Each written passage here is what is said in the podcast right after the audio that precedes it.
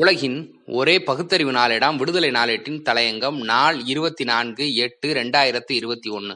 உண்மையை சொன்னால் எரிச்சலா மேற்கு வங்க அரசு பணிக்கான தேர்வாணையம் ஆங்கிலேயரிடம் சிறையிலிருந்து விடுதலையாவதற்காக மன்னிப்பு கடிதம் கொடுத்தது யார் என்று கேட்ட கேள்வி பாஜகவினரை கோபத்திற்கு ஆளாக்கியுள்ளதாம்.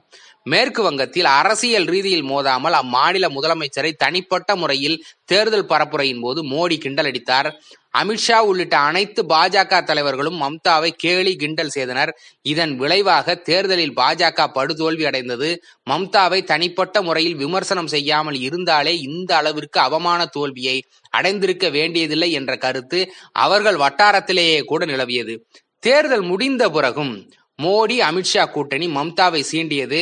தேர்தல் வெற்றி கொண்டாட்டத்தின் போது மேற்கு வங்கத்தில் உள்ள இஸ்லாமியர்கள் இந்துக்களை தாக்கினார்கள் என்றும் திரிணாமுல் கட்சியினர் பெண்களை பாலியல் வன்கொடுமை செய்தார்கள் என்றும் தொடர்ந்து ஊடகங்களில் எழுதச் செய்தனர். பின்னர் இது குறித்து சிபிஐ விசாரணைக்கும் உத்தரவிட்டிருந்தனர்.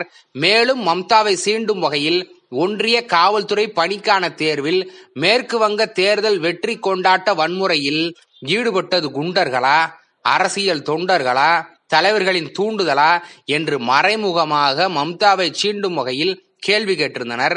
இந்த நிலையில் இதற்கு பதில் கொடுக்கும் வகையில் மேற்கு வங்க அரசு பணிக்கான தேர்வில் இவ்வாறு கேள்வி கேட்கப்பட்டிருந்தது. எந்த புரட்சியாளர் சிறையில் இருந்து விடுதலை செய்ய சொல்லி பல முறை மன்னிப்பு கடிதம் எழுதினார் என்று கேள்வி கேட்டு அதில் ஒன்று வி. டி. சவார்கார் ரெண்டு பாலகங்காதர திலகர் மூன்று சுக்தேவ் தாப்பர் மூன்று சந்திரசேகர் ஆசாத் என்று நான்கு விடைகள் கொடுக்கப்பட்டிருந்தன. இந்த கேள்வி ஆங்கிலம் வங்க மொழி மற்றும் இந்தி என மூன்று மொழிகளிலும் கேட்கப்பட்டிருந்தது. இந்த கேள்வி இடம்பெற்றது மாநில பாஜகவினரையே கடும் கோபத்தில் ஆழ்த்தியுள்ளதாம். இது தொடர்பாக மம்தா எங்களை சீண்டி பார்க்கிறாரா என்று மாநில பாஜகவினர் கேள்வி எழுப்பியுள்ளனர். ஒரு தேர்வில் சவாக்காரை குறித்து கேட்கப்பட்ட கேள்வியில் தவறான தகவல் எதுவும் இருப்பதாக கூற முடியாது. ஆங்கிலேய அரசிடம் சவார்கார் போல மன்னிப்பு கேட்டவர்கள் யாருமே இருக்க முடியாது.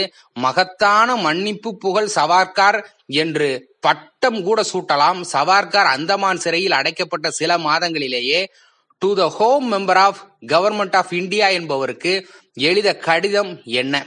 சிறை கொடுமைகளை என்னால் தாங்க முடியவில்லை. எண்ணெய் ஆலையில் போட்டு வதைக்கிறார்கள். அரசு கருணை காட்டி என்னை விடுவித்தால் நான் அரசமைப்பின் தீவிர ஆதரவாளனாக செயல்படுவேன் என உறுதி கூறுகிறேன். எந்த சூழ்நிலையிலும் அரசுக்கு சேவகம் செய்ய நான் தயாராக செயல்படுவேன் என உறுதி கூறுகிறேன். எங்களுக்கு அன்னையாக இருக்கும் அரசே கருணை காட்டவில்லை என்றால் இந்த மகன் வேறு எங்கே சென்று நிற்பேன் என்று எழுதிய மகா கோழைதானே இந்த சவார்கார் இத்தகைய ஒருவரை பற்றி உண்மையான தகவலின் அடிப்படையில் கேள்வி கேட்டால் இந்த காவிகளுக்கு ஏன் சினம் சீறி கிளம்புகிறது?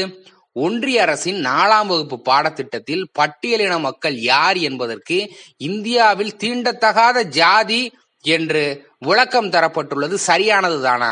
உண்மையை சொன்னால் எரிச்சல் வருகிறது. இந்த பிஜேபி சங் பரிவார் பார்ப்பன கூட்டத்திற்கு என்பதை அம்பலப்படுத்துவோம்.